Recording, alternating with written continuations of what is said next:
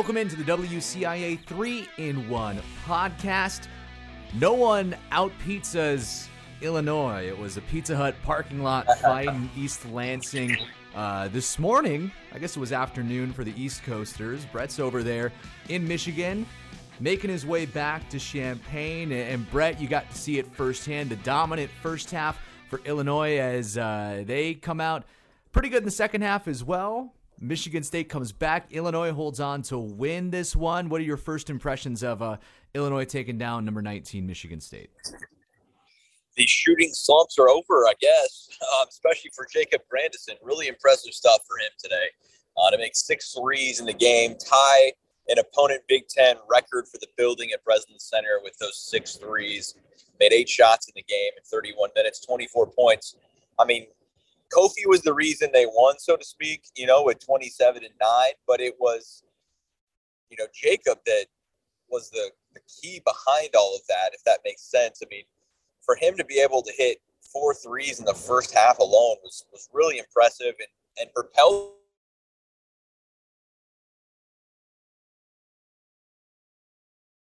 And after Wednesday at Rutgers, where they struggled and went 0 for 13 from three, uh, for this team to be able to come out and uh, at least to start at Rutgers, to come out and, and have a, a 12 point lead at halftime on the road at 19th ranked Michigan State showed a lot about their response to Brad Underwood calling them out. We learned a lot more about the Pizza Hut uh, and the, the origins behind that. We can go into that uh, some as well, which is just kind of funny and, and how it all played out. But uh, the Illinois Fighting Illini responded, and I think that's my biggest takeaway from this is, is after a disappointing loss at Rutgers, they find a way to go win at Breslin Center for the first time since 2015. It's Brad Underwood's first time winning, obviously. Uh, that you know that win in 15 predates him in Illinois, so his first time beating Tom Izzo on Izzo's home court in the Izzone, and, and uh, overall a really solid day for the Illini, and, and they're back in first place in the Big Ten at 12 and four, tied with Purdue now uh, half game over Wisconsin, and, and Purdue host Rutgers tomorrow. So, uh, you know, for as, as bad as Illinois fans were feeling on Wednesday night, I think this washes that one completely away. Not only did the Illini respond, Pizza Hut responded too on Twitter to Brad Underwood. Uh, which was a, a, ton of fun. Illinois able to stave off 52 second half points from Michigan State as well, which I thought was really significant. I mean, they scored 45 of their own and it's the first time that they've done the regular season sweep over the Spartans since 2006. So it's been a while. Uh, of course, Illinois beating Michigan State at the State Farm Center earlier earlier this year by one point. And Brett Trent Frazier probably had the most Ayo like dagger that we've seen since Ayo Dosunmu left the program, hitting that three to put Illinois up five uh, within the last minute of the game. He had zero first half points, was struggling from behind the arc, couldn't get anything going. Of course, because of that performance by Grandison in the first half, it didn't really matter. But when Illinois needed him, Trent Frazier came to play, and Tom Izzo noticed it too. He said Kofi Cockburn wasn't the best player on the court; it was Trent Frazier, and that's of course uh, really big kudos from a guy like Izzo. Yeah, I think it is. We asked Trent about that and those comments after the game, and he was humbled by that. Obviously, Tom Izzo, a Hall of Famer, and won a national championship, and you know his resume and record speaks for itself. And, and Izzo had said in the post game that if he could trade for one guy, that it would be Trent Frazier. And I think it's for that defense that he's able to bring, and, and the dagger was certainly there. You know, the layup that he had in the final uh, 90 seconds cemented that lead, and then Michigan State just didn't give up. And I, I never expected them to. I, I thought they were going to fight, and make it a game, and they they did just that. Um, you know, I I don't know if I quite saw how it was going to play out with Tyson Walker going off, um, but you know, he only had two points in the first half, and then comes out in the second half and just explodes. But uh, you know, there was some defensive issues and breakdowns there with with Walker just getting all those shots. But um, I think Trent was really, really solid. And when uh, Brad called out the team and, and, said that, you know, they needed to get to the Pizza Hut parking lot to fight and have some scrappiness. Um, I thought Trent was a big spearhead behind that. And like you mentioned, for him not to even uh, score in the first half to, to put up 12 in the second was really resilient for him and spoke to that leadership. I thought his defense was really good today as well. And, and I thought he was hitting guys. And, I think that's important too. Those other stats that we don't always necessarily see, but he had five assists in the game. and that's something else that Jacob Grandison did well. I thought he distributed.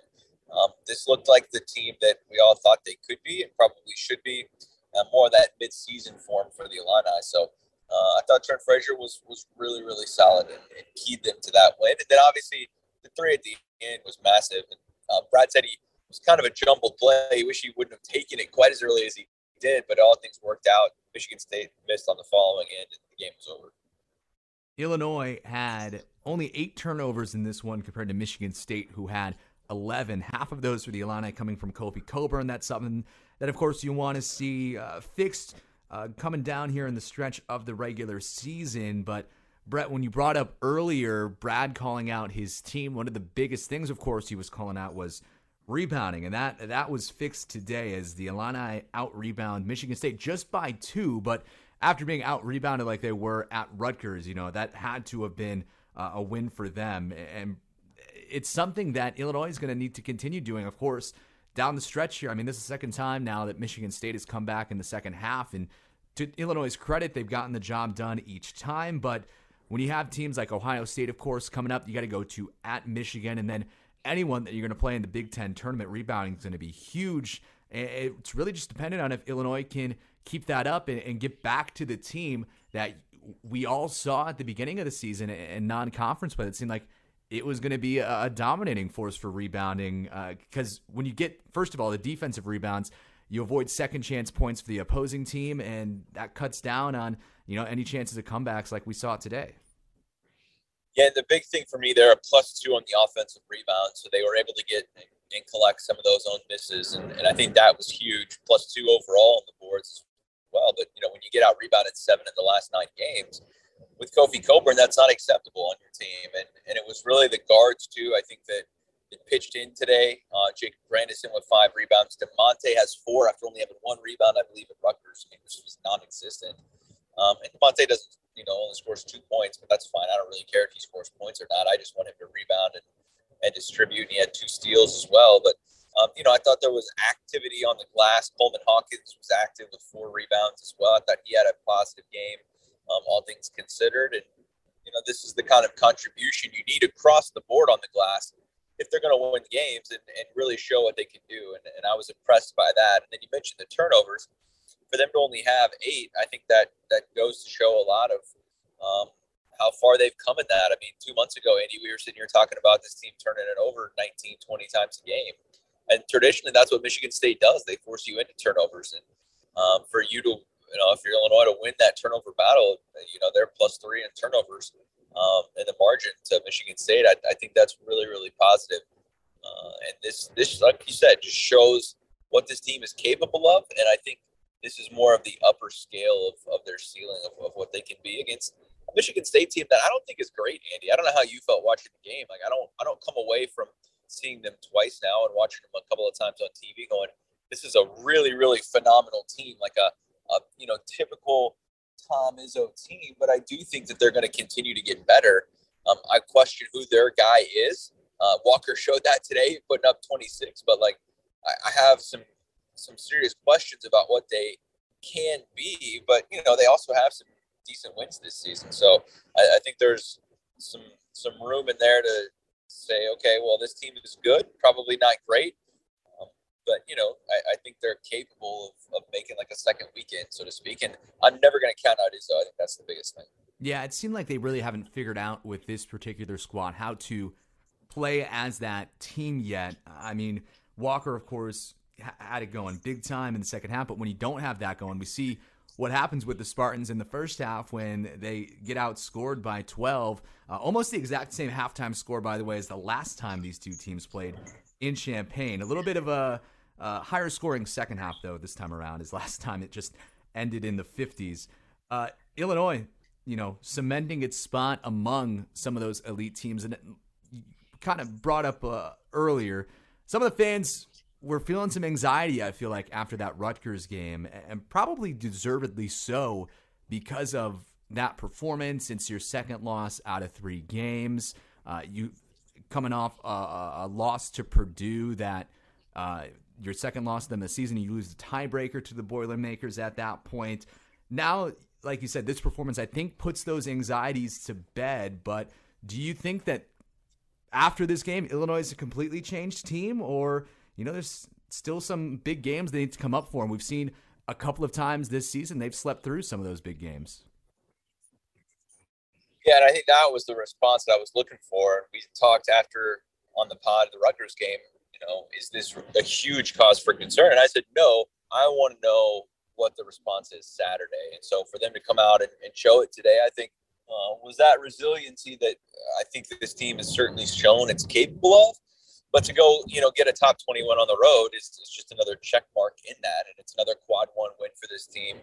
And the overall seeds came out today earlier, and, and Illinois was the fourth number three seed. And I think this further cements that for them that they are deserving of that. Um, the 12th best team in the country, which is right where their ranking is. And I don't know if that's, you know, ironic or not. And, you know, maybe meant to that. I don't put as much stock into the rankings, even as I do this NCAA tournament um, March Madness selection seed that was released today, because this is from the committee. This is if the season ended today, this is where Illinois would be. So, uh, you know, I, I, put a lot more stock into that, and, and, for Illinois to be in the conversation with Villanova, Texas Tech, and Tennessee, I think they're doing really, really well. And, and for me, this further solidifies that for them.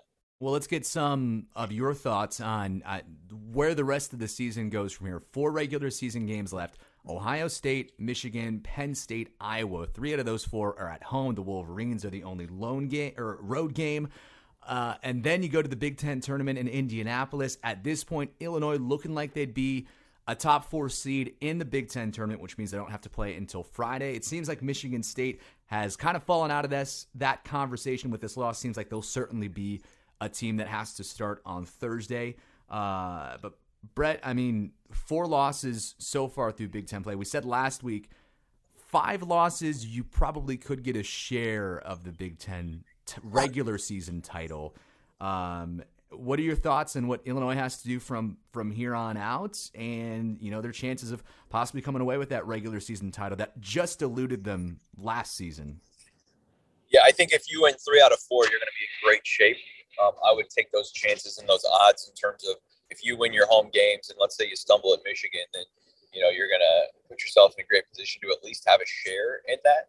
You separated now from Michigan State two and a half games above the Spartans, just two games above Ohio State uh, now, and, and the Buckeyes come to the only meeting that they're gonna have this year against Illinois on Thursday night at State Farm Center. And you know when you try and forecast and break down here a little bit, Purdue has Indiana and a trip to Wisconsin Indiana games at home, you would think that they would avenge that loss uh, that they had in Bloomington earlier this year. Purdue gets Rutgers tomorrow at home, and I think Rutgers is going to put up a fight. But the, I want to know if the Scarlet Knights can win away from Jersey Mike's Arena. They have not shown that as much this season. And then Purdue plays Michigan State uh, in East Lansing. So those are Purdue's four games left. Rutgers, Michigan State, Indiana, and Wisconsin. No gimmick or no um no gimmies there. I like Illinois schedule more favorable than Purdue's down the stretch there. I think Purdue's the better team, but you know if they can somehow grab a share of that, uh, if, if, Purdue happens to slip once, I think that would be um, you know favorable, obviously for the Illini. Wisconsin, uh, they're going to play Purdue in one of those games as well. They have to go to Rutgers, which um, obviously Illinois knows is, is really tough, and then they get Purdue and, and, and Nebraska. So uh, if, if Wisconsin can play its way into that and, and not slip up, um, we'll see how that plays out. But Wisconsin, uh, half game back at 11 and four, um, going into tomorrow's game.